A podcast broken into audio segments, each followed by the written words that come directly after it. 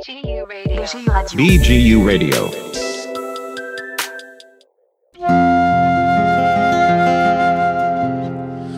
מדברים ספרות. פודקאסט עם מיטב הסופרים הישראליים על ספרים, ספרות ומה שביניהם. עורכים ומגישים חיים פסחוב ואביב מלכה.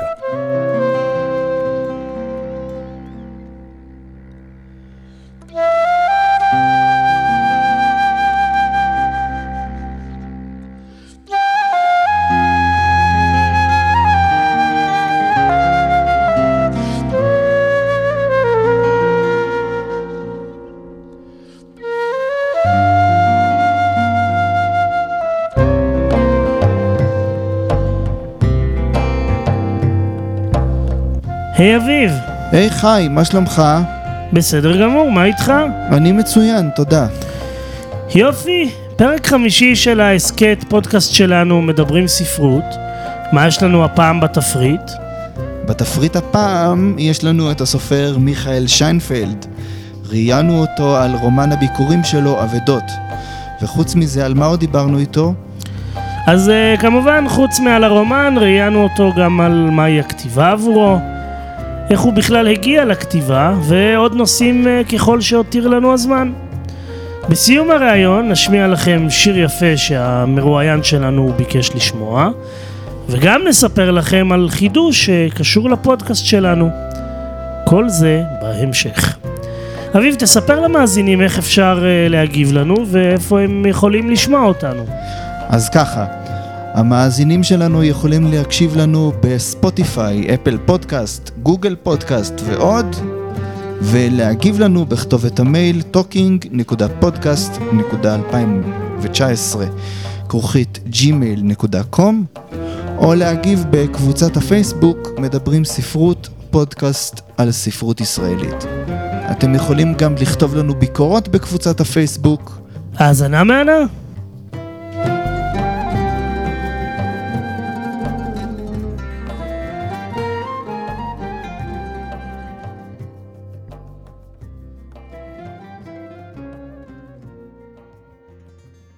שלום לסופר מיכאל שיינפלד, שלום, ערב טוב. מה שלומך? האמת שאני שמח, מתרגש אה, לקראת השיחה איתכם, ובטוב, ברוך השם. תספר לנו קצת על עצמך. אני בן 43, יליד פתח תקווה. אה, גדלתי באמת במשפחה מקסימה וחמה, יש לי אח תאום, חוץ ממני יש, לי, יש לו עוד, של, עוד שלושה אחים, ובאמת לכתיבה הגעתי הרבה יותר מאוחר, בגיל 19-20, שבאמת אה, פתאום גיליתי את עולם המילים, את עולם הכתיבה. אה, זה היה כשהייתי בישיבת הסדר, למדתי בישיבת ההסדר במעלה אדומים. בסוגריים אני אגיד שהרב חיים סבטו, הוא היה הדמות הרוחנית הדומיננטית שם בישיבה, והושפעתי ממנו. Uh, התגייסתי לגולני, וכשחזרתי מהצבא, באמת אז התחלתי לכתוב סיפורים בצורה יותר מסודרת, סיפורים קצרים על חייל בצבא, שמזה נאסף הקובץ הראשון בכל מקום שהם. אחרי זה הלכתי ללמוד משפטים, כיום אני מורה, אני מורה בישיבה תיכונית. הייתי מחנך הרבה שנים, אני מלמד uh, תלמוד וספרות. Uh, זהו, מתגורר בירושלים, ארבעה ילדים קטנים. והכתיבה, יש לה איזה, זה, זה, איזה תדר בתוך החיים, תדר שאני מקשיב לו, זה דרך להסתכל, אה, לשאול שאלות, להסתכל על החיים אחרת, לחשוב דרך מילים. אה, זה ככה במבזק אה, על המקום שבו אני נמצא. על קצה המזלג. ממש, כן. בוא תספר לנו קצת על, על הספר אבדות ואיך, ואיך הגעת לכתוב אותו. כן, אז הספר אבדות זה בעצם הרומן הראשון שכתבתי, לפניו היו סיפורים קצרים, ובאמת ה... הספר עצמו מספר על אה, יואב, יואב שגיב, שהוא בחור צעיר, הוא השתחרר מהצבא, הוא מתחיל, מגיע לעולם האקדמיה, הוא לומד פסיכולוגיה, אבל ברגע האחרון, אבא שלו מבקש ממנו שיגור עם דודה שלו, עם דודה של אבא שלו, אישה זקנה, מבוגרת בתל אביב. אה, שמאחורי, כמובן שיש מאחורי הדמות של הסיפור שלהם, אבל הוא נקלע, כדי לממן את הלימודים, הוא נקלע לעבוד בחדר אבדות של תחנת רכבת. וכדרכם של חדרי אבדות, מגיעים המון אבדות, כל מיני אבדות לחדר, ומאחורי כל אבדה יש סיפור של אנשים שאיבדו משהו. כמובן שמאחורי כל חפץ יש אה, איזה, איזה רק סמל לאובדן יותר עמוק. ובעצם דרך השבת האבדות, יואב בעצמו עובר איזה תהליך של חיפוש עצמי, של, של אובדן, שהוא, שהוא איבד את עצמו והוא רוצה למצוא את עצמו מחדש. אז בעצם הוא משיב לאנשים אחרים אבדות, אבל הוא בעצם משיב לעצמו גם איזה סוג של... אה, הוא מגיע לאיזה מציאה עצמית, פנימית. אה, מדוע ההורים של אה, יואב מנסים לשכנע אותו לגור אצל דודה חנה בעצם? אז באופן גלוי, הסיפור מתחיל שהם מגלים ש... שהמצב הבריאותי של הבחירה, קוראים לה חנה, אני אגיד בסוגריים שהכתיבה על הדמות של דודה חנה, שאיתה הוא מתגורר, יואב, בסופו של דבר היא מבוססת הרבה על סבתא שלי. לא באמת, סיפורה של דודה חנה בספר הוא לא סיפורה של סבתא שלי, אבל, אבל מבחינתי זה היה מפגש מחודש עם סבתא. אתה אומר שיש פה בעצם קצת מן האוטוביוגרפיה שלה. אני אומר עוד פעם, אין פה, זה לא אוטוביוגרפיה לגמרי, סבתא שלי גם הייתה, היא גם ניצולת שואה, אבל הסיפור שלה הוא שונה לגמרי, הקימה משפחה, אבל, אבל כן לקחתי מהתכונות אופי שלה ומהאישיות שלה ומהחום שלה, לקחתי מהתכונות שלה לתוך הדמות אה, של דודה חנה בספר. הבקשה של אבא של יואב לגור, לגור עם דודה חנה היא בקשה ש, כדי ש, ש, שלא תסיים את חייה לבד, שתהיה, שיהיה איזו משפחה שמלווה מלווה אותה. בעומק הוא לא ידע, כנראה האבא של יואב לא ידע, ש, שיואב בעצם יחשוף איזה סיפור, איזה סוד יותר פנימי בחיים של אה, דודה של אביו. דודה חנה חיה בבדידות מאוד גדולה בבית הגדול הזה. נכון. דודה חנה חיה בבדידות גדולה, היא כל החיים שלה מחכה. היא מחכה למי, ש... למי שלא יגיע, היא מחכה למי שהיא איבדה, והיא חיה בעצם על זיכרונות. למה אה, לא ניכר בספר מאיזה מגזר יואב מגיע? זו שאלה טובה. אני חושב שהבחירה שלי של אז הייתה שאם אני כותב על ספר שהגרעין שלו הוא אנושי, הוא הצורך של אדם למצוא את עצמו, להתמודד עם אובדן, אז לא רציתי בהכרח לגייר אותו או לשים לו כיפה.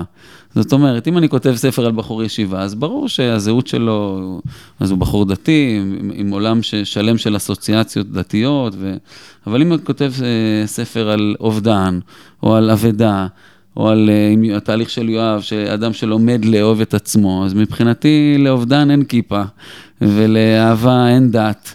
ולכן לי זה היה משמעותי לכתוב על הגרעין, לא רציתי להעמיס על הדמות עוד כל מיני uh, כללים, או איזה כל מיני, uh, כל מיני גבולות מסוימים שיאלצו אותה לעבור תהליך כזה או אחר. יש פה בן אדם, בן אדם ש, שחווה אובדן ופוגש אדם, ובעצם לכל אדם יש כל מיני אובדנים קטנים ביום-יום, ורציתי לגעת בנקודה האנושית הטהורה, ולא להעמיס עליה. חליפות. לכן בעצם אה, פחות התמקדת במגזר אלא באדם עצמו. נכון. למרות שחלק מהדמויות אנחנו כן מבינים מאיפה הם באים. נכון, אז אה, כדי בכל זאת אה, להכניס משהו מבית המדרש, אז הרי הספר בנוי על איזה עמוד שדרה של יואב, ויש כל מיני סיפורי משנה של האבדות שמגיעות לחדר האבדות, וכדי להכניס כן משהו מה... מהעולם שממנו אני מגיע, אז, אז יש, ככה נולד בעצם סיפור המשנה על אברהם נוימן, על אברהם ושרה אשתו, שבעצם רציתי לכתוב על אובדן המסורת, אולי על השחיקה, בעצם ככה נולד סיפור המשנה על אברהם נוימן, כדי לתת אה, מקום גם לאובדן הזה, לצד המסורתי, הדתי. אחרי זה הסיפור הזה כמובן התגלל, התגלגל לסיפור הרבה יותר רחב מול דודה חנה. אבל במקור זה היה סיפור קטן על אברהם ושרה. כמובן לא במקרה השמות שלהם הם אברהם ושרה, הם מולידי האמונה, והם דווקא, הם, אברהם מאבד את התפילין. התהליך שיואב עובר בספר עבר גם עליך כסטודנט לפסיכולוגיה? יש, אם היינו נפגשים, אני ויואב, אז היה לנו הרבה על מה לדבר, בוא נגיד ככה. אני לא יודע אם עברתי בדיוק את אותם הדברים שהוא עובר, אבל בהחלט כתבתי על נושאים שמעסיקים אותי. יואב שם... אה, באיזשהו שלב מסוים מאבד את עצמו, או לא מכיר את עצמו, או לא מספיק קרוב לעצמו, ודרך האבדות שהוא פוגש בחדר אבדות, הוא גם לומד להתקרב לעצמו. כמובן, בעזרתה של שרון, שגם אותה הוא מוצא דרך השרשרת האבודה שמתגלגלת אל חדר האבדות. אז בעצם יש פה איזה מסע של גילוי עצמי, של uh, אדם שלומד לעמוד מול עצמו ולקבל את עצמו עם הפגמים, עם החולשות, לאהוב את עצמו, לקבל את עצמו. Uh, וכן, בשנים מסוימות, כן עברתי איזה תהליך כזה של uh, להתקרב לעצמי ולמצוא את עצמי. אז במובן זה, כן, יש פה אמירה בספר, זה ספר על אבדות, ואולי האבדה הגדולה. זה הבן אדם שאיבד את עצמו, כן? מה, מה אנחנו מצפים? קודם כל להיות עם עצמנו בשלום, לפני שאנחנו מרחיבים מעגלים. אה, וזה התהליך שעובר על יואב, וזה תהליך שבמידה מסוימת גם אני עברתי. בוא נדבר קצת על גידי. כן. זה נראה כאילו הזוגיות שלו עם תמר על סף פירוק, והוא לא באמת אה, מנסה לשקם את, ה, את מערכת היחסים שלו. למה?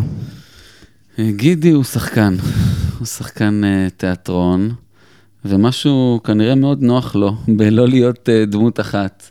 כל ערב לעלות על במה, להיות מי שהוא לא, להתחפש בעצם, לקבל מחיאות כפיים בסוף הערב, וכנראה זה מורכב לו, המעבר הזה בין, ה, בין הדמות על הבמה שמקבלת הרבה חום ואהבה, חזרה הביתה. האבדה שגידי מאבד זה שעון. שעון. אה, שבעצם מרמזת על הזמן, על הזמן שגידי ותמר איבדו ביחד. במובן מסוים, כשיואב מחזיר את השעון לגידי, הוא קצת רואה את עצמו. הוא רואה פה איזה שחקן שמשחק תפקיד, אבל מחמיץ בעצם את התפקיד הגדול של החיים שלו, את התפקיד של הבית. ועל הבמה הוא מצוין, ובבית הוא קצת... אה, הוא קצת אה, נעלם. למה? אנחנו מכירים, יש לנו רק הצצה קצרה, קצרה לחיים של גידי, אנחנו לא יודעים מה באמת עובר עליו, אבל אנחנו כן פוגשים דמות שנורא בורחת, שנורא מתחפשת, שנורא קל לה להיות על הבמה באור הזרקורים, אבל כשהיא נמצאת במציאות של היומיום, היא קצת, אה, היא קצת אה, מוחמצת. ובעצם הנוכחות של המפגש בין יואב לגידי קצת מעביר... קצת מעורר את יואב לצאת לחיפוש שלו, כי גם הוא במובן מסוים איבד הרבה זמן, גם הוא במובן, במובן מסוים חי בתחפושת, במסכה, ולא פוגש את האני העצמי שלו. המפגש הזה גם אמור להזין את גידי, שגם הוא יצא אה, להשיב את הזמן האבוד ולפגוש את עצמו באמת, ואת תמר באמת, באמת, וכאילו לשקם אולי את הבית שלהם ואת הקשר שלהם. אז אה, מבחינת הסיפור המשנה הזה של גידי ותמר, אז יש בו איזה תפקיד כפול, זאת אומרת, גם הזמן האבוד וגם היכולת להיות נוכח ולא לברוח אל איזה תחפושת. בוא נדבר קצת על שרון. אם הקשר עם בועז כבר נגמר, למה חשוב לה למצוא את המזכרת שאבדה לה ממנו? עוד פעם, כמו, אני חושב שיש פה איזו אהבה, אהבה כואבת. אה, שרון, שרון אה, פצועה, שרון כואבת, והיא רוצה לנסות להחזיר לעצמה, היא לא יודעת שבסוף היא תמצא אהבה חדשה דרך החיפוש הזה, אבל מבחינתה זה אולי להשיב לעצמה איזה סוג של איזה נחמה, או להשיב קצת אולי את עצמה אחרי שמישהו עזב אותה, אז להחזיר את החצי, את החצי שכן היה לה. אה, לא להתמוטט לגמרי. ועוד פעם, כל, אה, לא יודע, גם לי יצא לחוות פרדות, יש אנשים שחווים פרידה. בפרידה אתה מנסה להיאחז במשהו, באיזה זיכרון, באיזה משהו דוקר, באיזה, בסדר, אולי, אולי זה באיזה סיכוי או באיזה נוסטלגיה.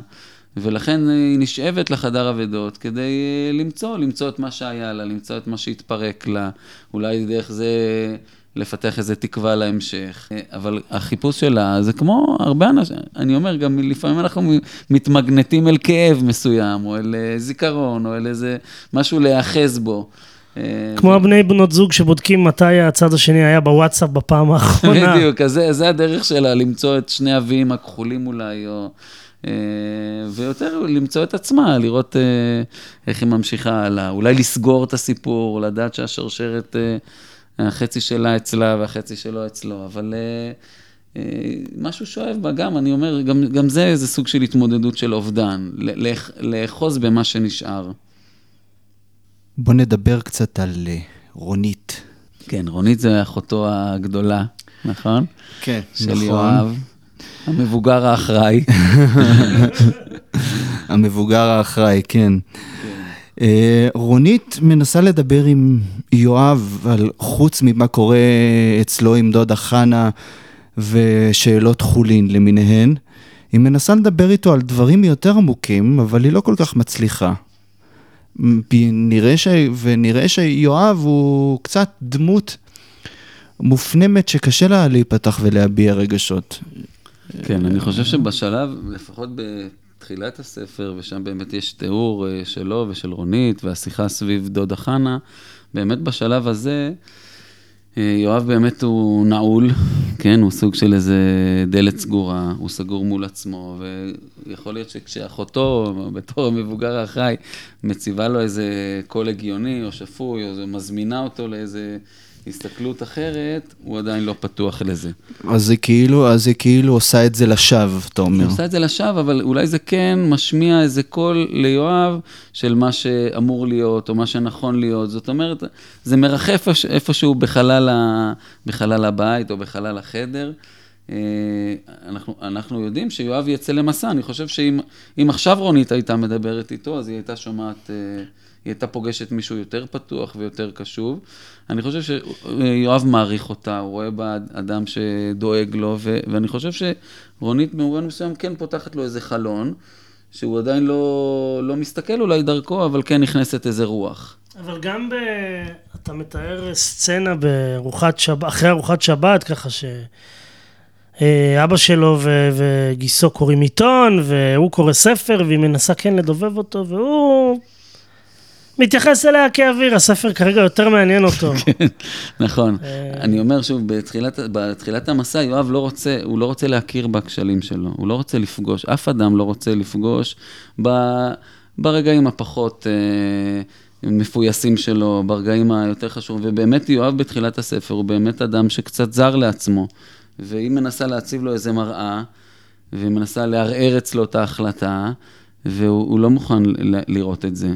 יואב ילמד את הדרך הזאת דרך האבדות. הוא ילמד את זה דרך גידי ותמר, והוא ילמד את זה דרך איילת עם המשקפיים, והוא ילמד את זה דרך כל מיני, ודרך אברהם ושרה כמובן, ודרך דודה חנה. זאת אומרת, אה, באמת בשלב הזה, יואב בורח לקריאה, לעצמו, והוא לא מוכן להקשיב לקולות שמנסים לעורר אותו להיפתח. כי קשה לו, כי יותר נוח, כן, יותר נוח להיות uh, באזור הזה שאתה מרגיש בו מוגן, ואתה לא רוצה להיכנס למקומות הכואבים בחיים שלך. אנחנו יודעים שאי אפשר לעבור את החיים האלה בצורה אמיתית ועמוקה בלי להיות חשוף למקומות הפצועים בנפש. אבל uh, להרבה מאיתנו, אני חושב שאנחנו מגיעים למקומות הפצועים לפעמים בלית ברירה. אנחנו לא לא תמיד אנחנו מזמינים אותם, ולפעמים אנחנו בורחים מהם. ויואב בהתחלת הספר בורח מהמקום הזה.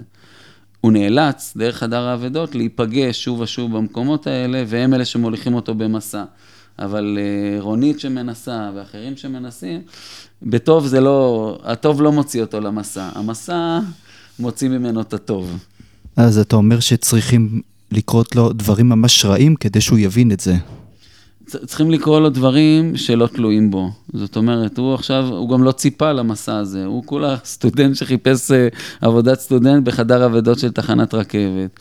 הוא לא ציפה, הוא לא הזמין את המפגשים האלה, אבל, וגם הוא, הוא אדם מאוד רגיש, אז פתאום כשמגיע מישהו ולוקח אה, שעון, אה, והוא משיב לו את השעון, והוא רואה איזה סדק בעיניים שלו, אז זה מזמין אותו לאיזה שיחה, ואם מגיעה ילדה קטנה עם סבתא שלה ומחפשת אה, משקפיים שעבדו לה, אז יואב עצמו נשאב למקומות האלה כאילו בלי שליטה.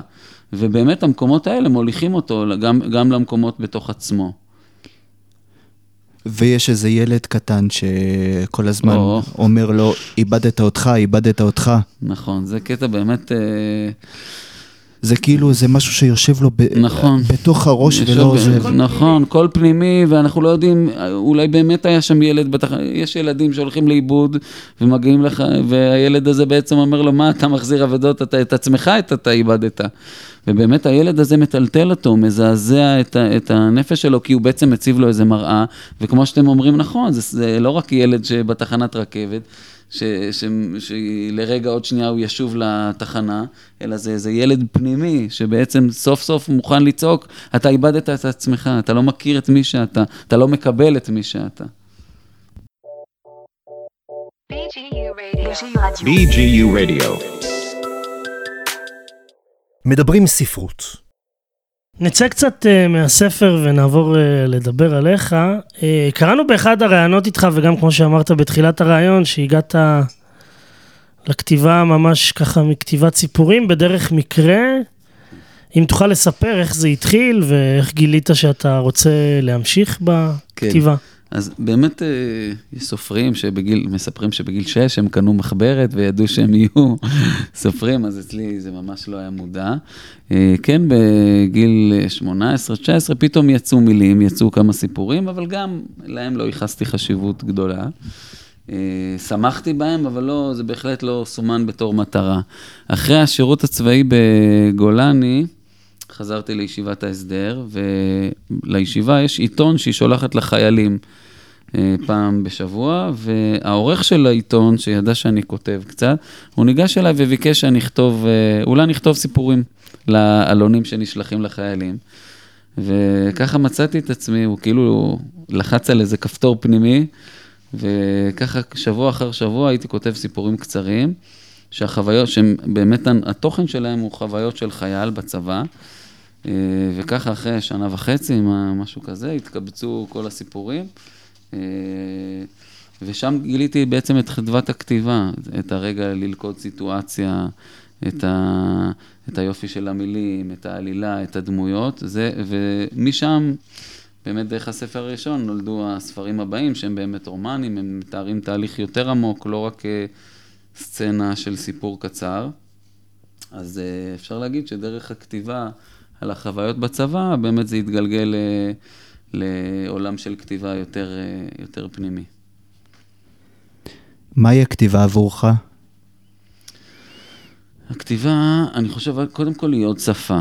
זאת אומרת, אני מדבר איתכם ואני מדבר עם אנשים, ואנחנו חיים באיזה תדר מסוים כולנו, ופתאום כשאני יושב לכתוב, זה בעצם אה, להיכנס לאיזה תדר אחר במציאות, איזה גלי אתר שונים, שבהם אני מגיע, באמת מתחבר למקום אחר בנפש, שלא ממנו אני מתבטא ביומיום, ואני חושב שבתדר הזה יש יכולת לשאול שאלות קשות, או להסתכל על החיים בצורה אחרת, חדשה.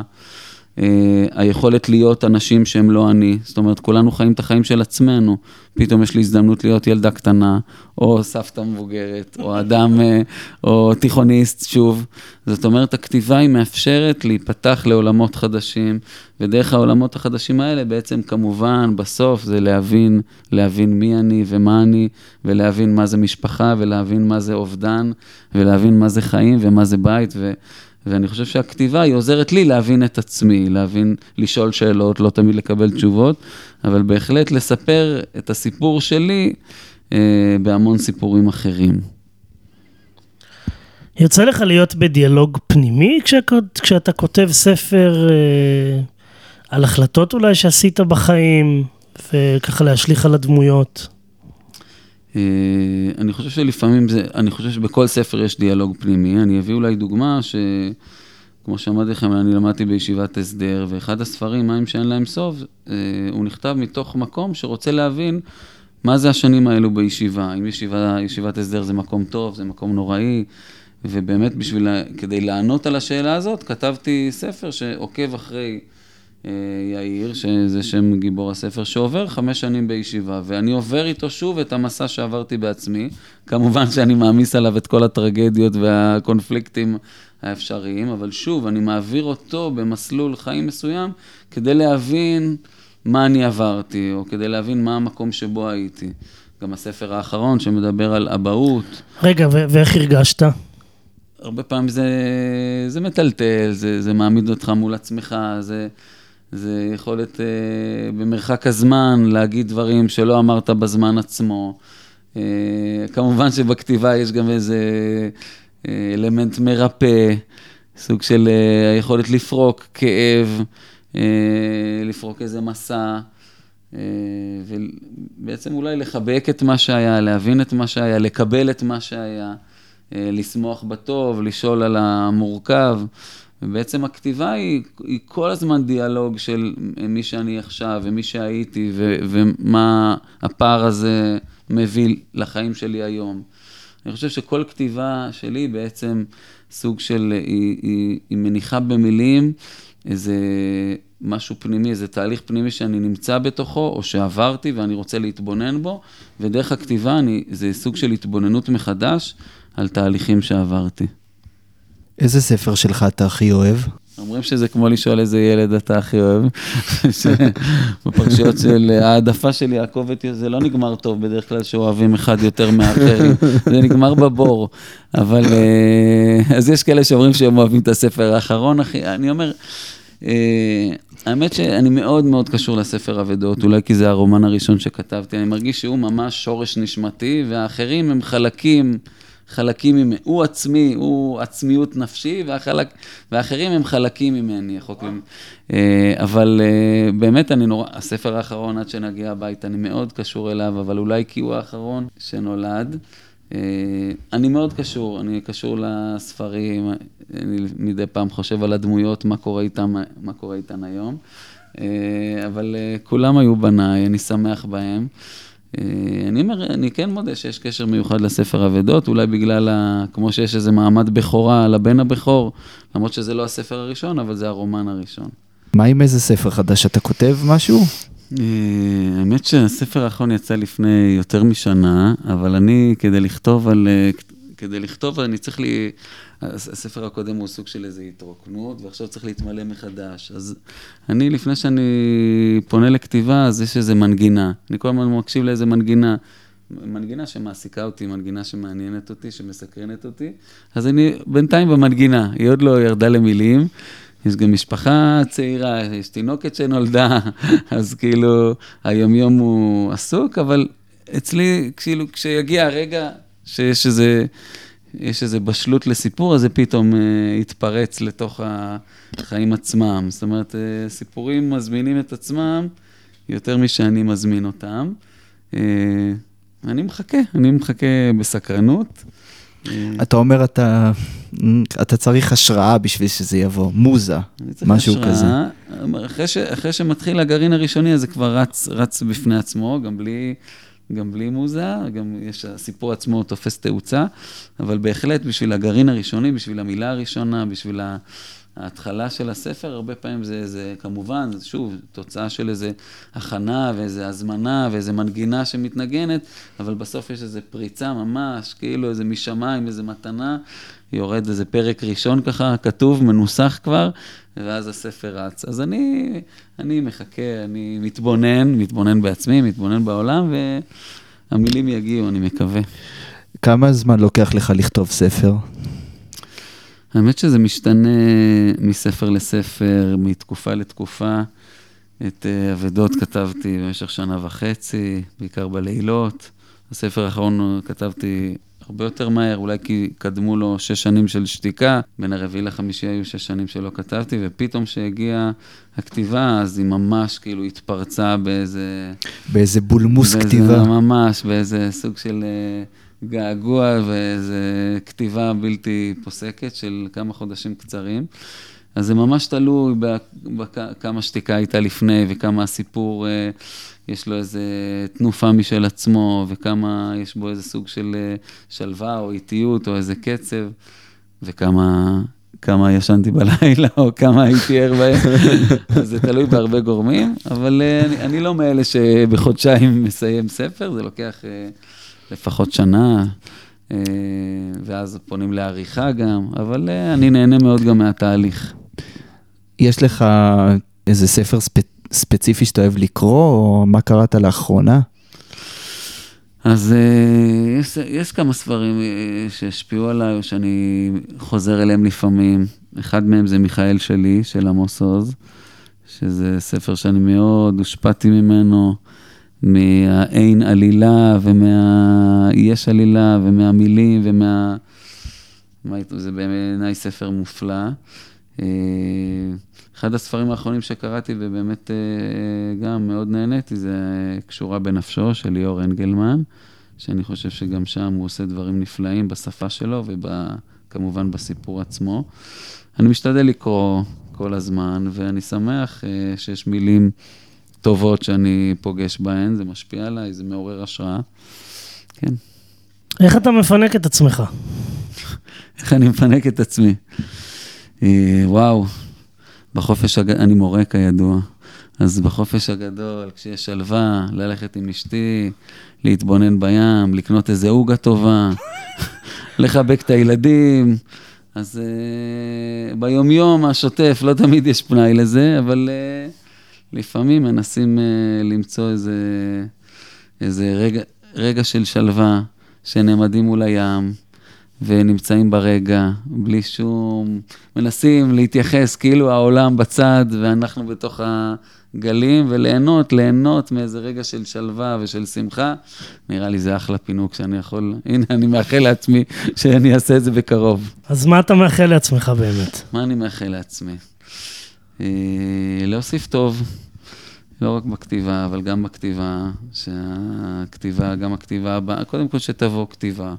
ושתבוא כתיבה טובה, ושהמילים יגיעו אל, אה, אל כמו שהן יוצאות מלב אה, מרגיש, אז שהמילים יפגשו לב מרגיש אחר, ושהמילים ייגעו באנשים אחרים, ולגדול, לצמוח עם המשפחה שלי, עם, ה, עם המעגלים שבתוכם אני חי, וש... לא רק אני, גם שיהיה, שיהיה פה טוב, שלא יהיו בחירות רביעיות, שיהיה שמח. אמן, שיהיה, שיהיה טוב. שיהיה טוב, שיהיה, שיהיה, שיהיה לכל, לכל האנשים שעכשיו... כי עכשיו, כי עכשיו יש בחירות שלישיות, זה כאילו נראה שזה לא ייגמר. כן, ו- זה, נגיד סיפור כזה, אף, אף סופר לא היה מעז לכתוב. אפילו, היו אפילו מאשים- סרט הוליוודי לא היה נעשה על נכון, זה. היו מאשימים, מאשימים אותו בחוסר אמינות בעלילה. אבל הנה, לפעמים המציאות עולה על כל דמיון. אז אני מאחל לנו, גם לאזרחי מדינת ישראל וגם לעולם כולו, אה, חיים אה, ערכיים יותר וטובים ו- ונכונים, אבל עם כל זה, טוב פה ו- ונכון פה, ואנחנו, אני שמח אה, להיות חלק מהמציאות הישראלית. ו- ואני מבר... מנסה להסתכל על מה שיש ולא על מה שאין, והלוואי שהיש הטוב יגדל, בעזרת השם. אמן. איזה שיר תרצה לשמוע בסיום התוכנית, הריאיון? אני ארצה לשמוע את השיר פנים ושמות של דני רובס. או, כן. אוקיי. השפיע עליי, אה, היוצר הזה השפיע עליי מאוד. סופר מיכאל שיינפלד, תודה רבה לך על הריאיון הזה. תודה לכם, תודה לכם שבאתם. תודה רבה. אנחנו מאחלים לך עוד, עוד הרבה שנים של כתיבה ושל, ושל יצירה, ובריאות. לכולם. תודה רבה. זהו, עד כאן מאזינים פרק נוסף של מדברים ספרות. שמעתם את הריאיון עם מיכאל שיינפלד על הרומן שלו, אבדות. אנחנו רוצים להודות לו על הריאיון המעניין הזה. אנחנו רוצים להודות גם למר בוזי רביב, מנהל BGU רדיו.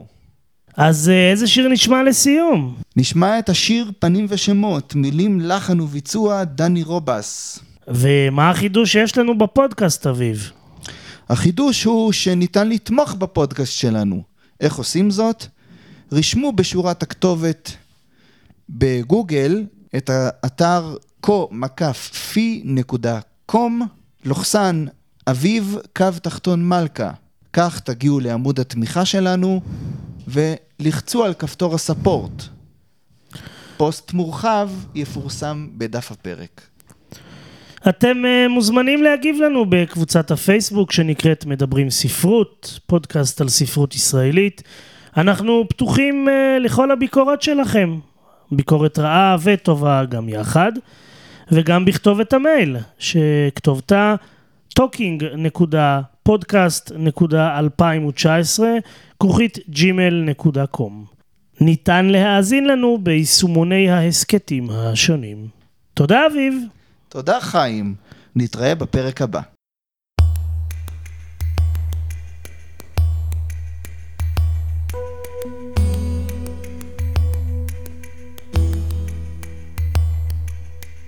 נוסע על כביש מהיר, מגע החורף שבאוויר, ובחלום שלי הנוף חולף מולי, או שאני חולף מולו, כל שיר חושף איזה סוד. מותח עוד גשר לחצות ומכוון כליו אני דרוך אליו רוצה לדעת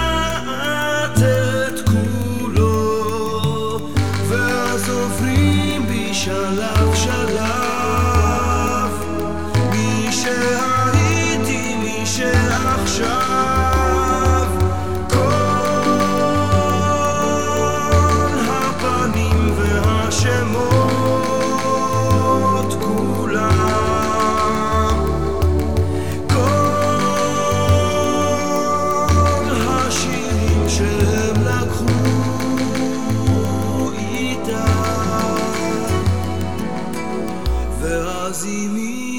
מרחוק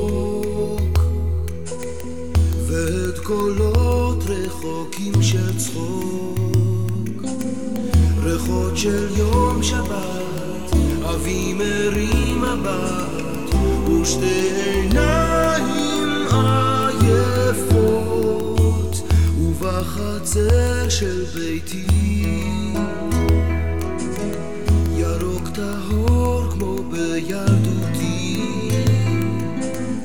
השער הגדול וחריקת החול ושתי רגליי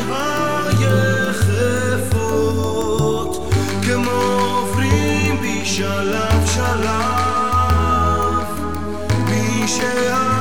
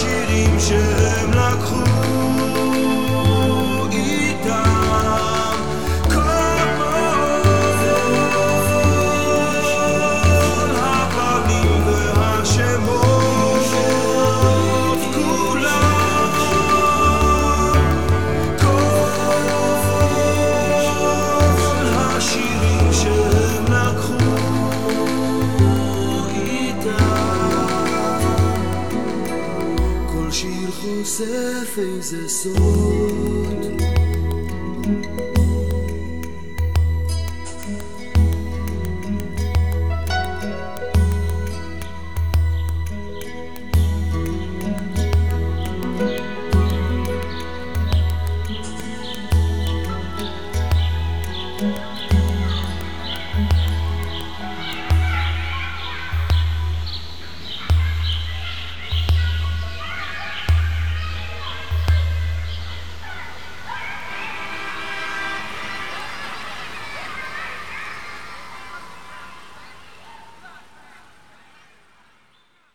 מדברים ספרות. פודקאסט עם מיטב הסופרים הישראליים על ספרים, ספרות ומה שביניהם. ערכו והגישו חיים פסחוב ואביב מלכה. BGU Radio. BGU Radio.